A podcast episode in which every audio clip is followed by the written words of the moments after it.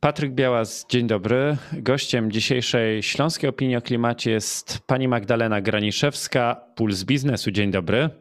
Dzień dobry. Polski Ład skąpo energetyczny. Dlaczego i co to znaczy? Skąpo energetyczny to oczywiście kojarzy się ze skąpo objawowym COVID-em, ale tutaj chodzi o to, głównie o objętość w zasadzie. I takie przejawy zielone i energetyczne, których w, polskich, w Polskim Ładzie nie ma. E, ten dokument ma 132 strony, a merytorycznie kwestie energetyczne pojawiły się na dwóch. Dlaczego powinno ich być więcej? Ano dlatego, że zielone, klimatyczne, energetyczne kwestie są e, w świecie, w gospodarce w tej chwili dominujące. Bo to nie jest tak, że klimat jest widoczny tylko, kiedy mówimy o elektrowni. Już od, od kilku lat, ładnych lat, również w Polsce eksperci mówią, że w zasadzie już teraz powinno się mówić na przykład o rolnictwie z perspektywy energetyki i klimatu, o transporcie z perspektywy energetyki i klimatu. I dlatego na przykład y, Komisja Europejska, kiedy w zeszłym roku swój ład ogłaszała, nazwała go Zielonym Ładem. I ten, ta zieloność, ten klimat był w każdym aspekcie. W naszym dokumencie tego nie ma. I to szkoda, uważam, że to jest błąd, y, bo, bo to jest gigantyczne wyzwanie dla naszego kraju, który oparty jest niestety, niestety tak jest po prostu, oparty jest na węglu. Oczywiście mm, analitycy polityczni jasno wskazują, że Polski Ład to dokument y, polityczny, społeczny, dlatego tam na pierwszym miejscu są podatki, na pierwszym, a na drugim y, służba zdrowia. No okej, okay, takiego wyboru dokonano, ale tej energetyki powinno być więcej i gdyby jej było więcej, to to by bardziej odzwierciedlało rzeczywiste wyzwania e, stojące przed, przed Polską. No właśnie, chciałem też o tym porozmawiać, bo kiedy czytamy ten światowy i europejski kontekst, no to dużo mówi się o transformacji energetycznej świata, kontynentu w kierunku neutralności klimatycznej, dekarbonizacji i rzeczywiście w e, samym polskim ładzie niewiele tego. E, jak myślisz, dlaczego tak jest?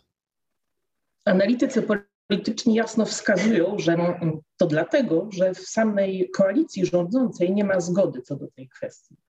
E, pomiędzy PiSem i, zjedno- i, i partią Zbigniewa Ziobry e, jest różnica zdań w kwestii transformacji w kwestii i również w kwestii odchodzenia od węgla. Dlatego ten temat pominięto po to, żeby oczywiście zaprezentować jedność rządową. Natomiast no, to nie jest tak, że jak się o czymś nie mówi, to tego nie ma. E, Polska jest oparta na węglu i musi od tego węgla odejść.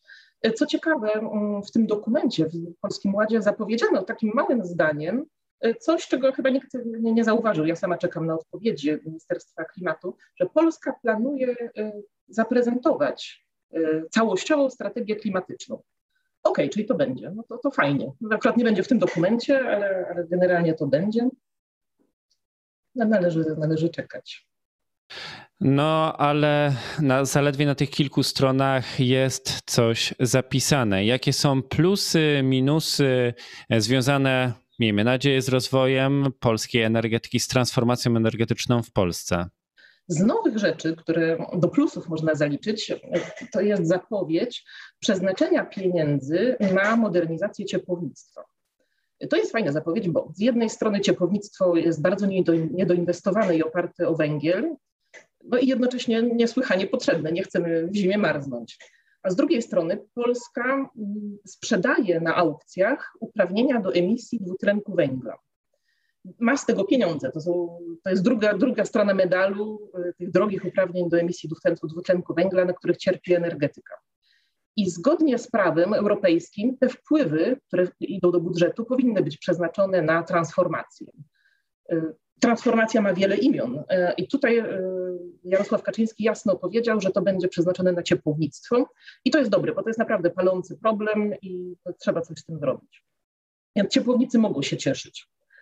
Poza tym mm, zapowiedzi są dosyć ogólnikowe, nie ma tam nic nowego. Jest oczywiście mm, atom, y, jest rozwój źródeł odnawialnych, jest, jest czyste powietrze. Y, to wszystko jest, jest, y, ok, jest ok. Natomiast przydałaby się taka całościowa wizja i konkrety.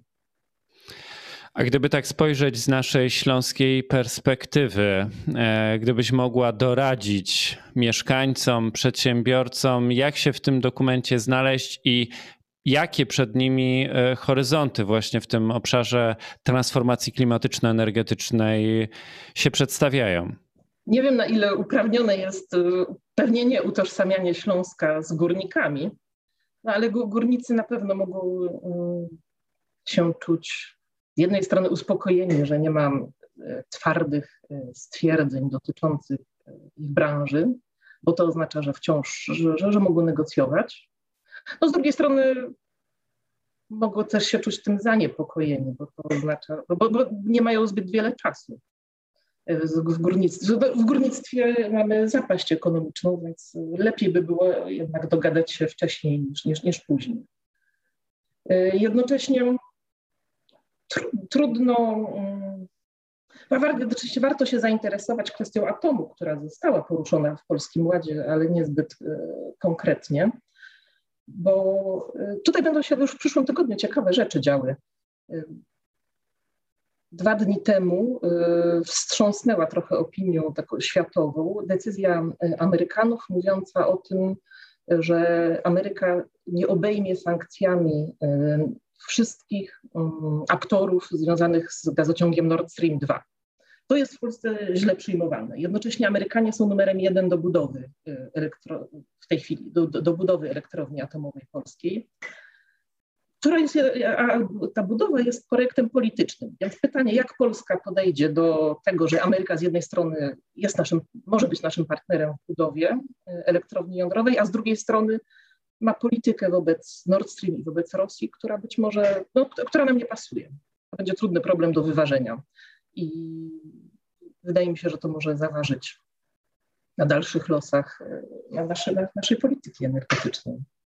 Natomiast y, myślę, że publika ze Śląska e, na pewno może się zainteresować e, aspektem związanym z odnawialnymi źródłami energii, który jest w Polskim Ładzie rozmawiałam, kiedy szukałam komentarzy do, e, do tego dokumentu, miałam fajny komentarz od firmy fotowoltaicznej, która e, wspomniała, że plan budowy domów jednorodzinnych oznacza, że będzie więcej dachów, a jednocześnie e, mój kolega redakcyjny, który się zajmuje nieruchomościami, jasno wskazuje, że dziś, kiedy ktoś buduje dom, bardzo jest zainteresowany wszelkimi źródłami odnawialnej energii, które mógłby zamontować na domu i wokół tego domu.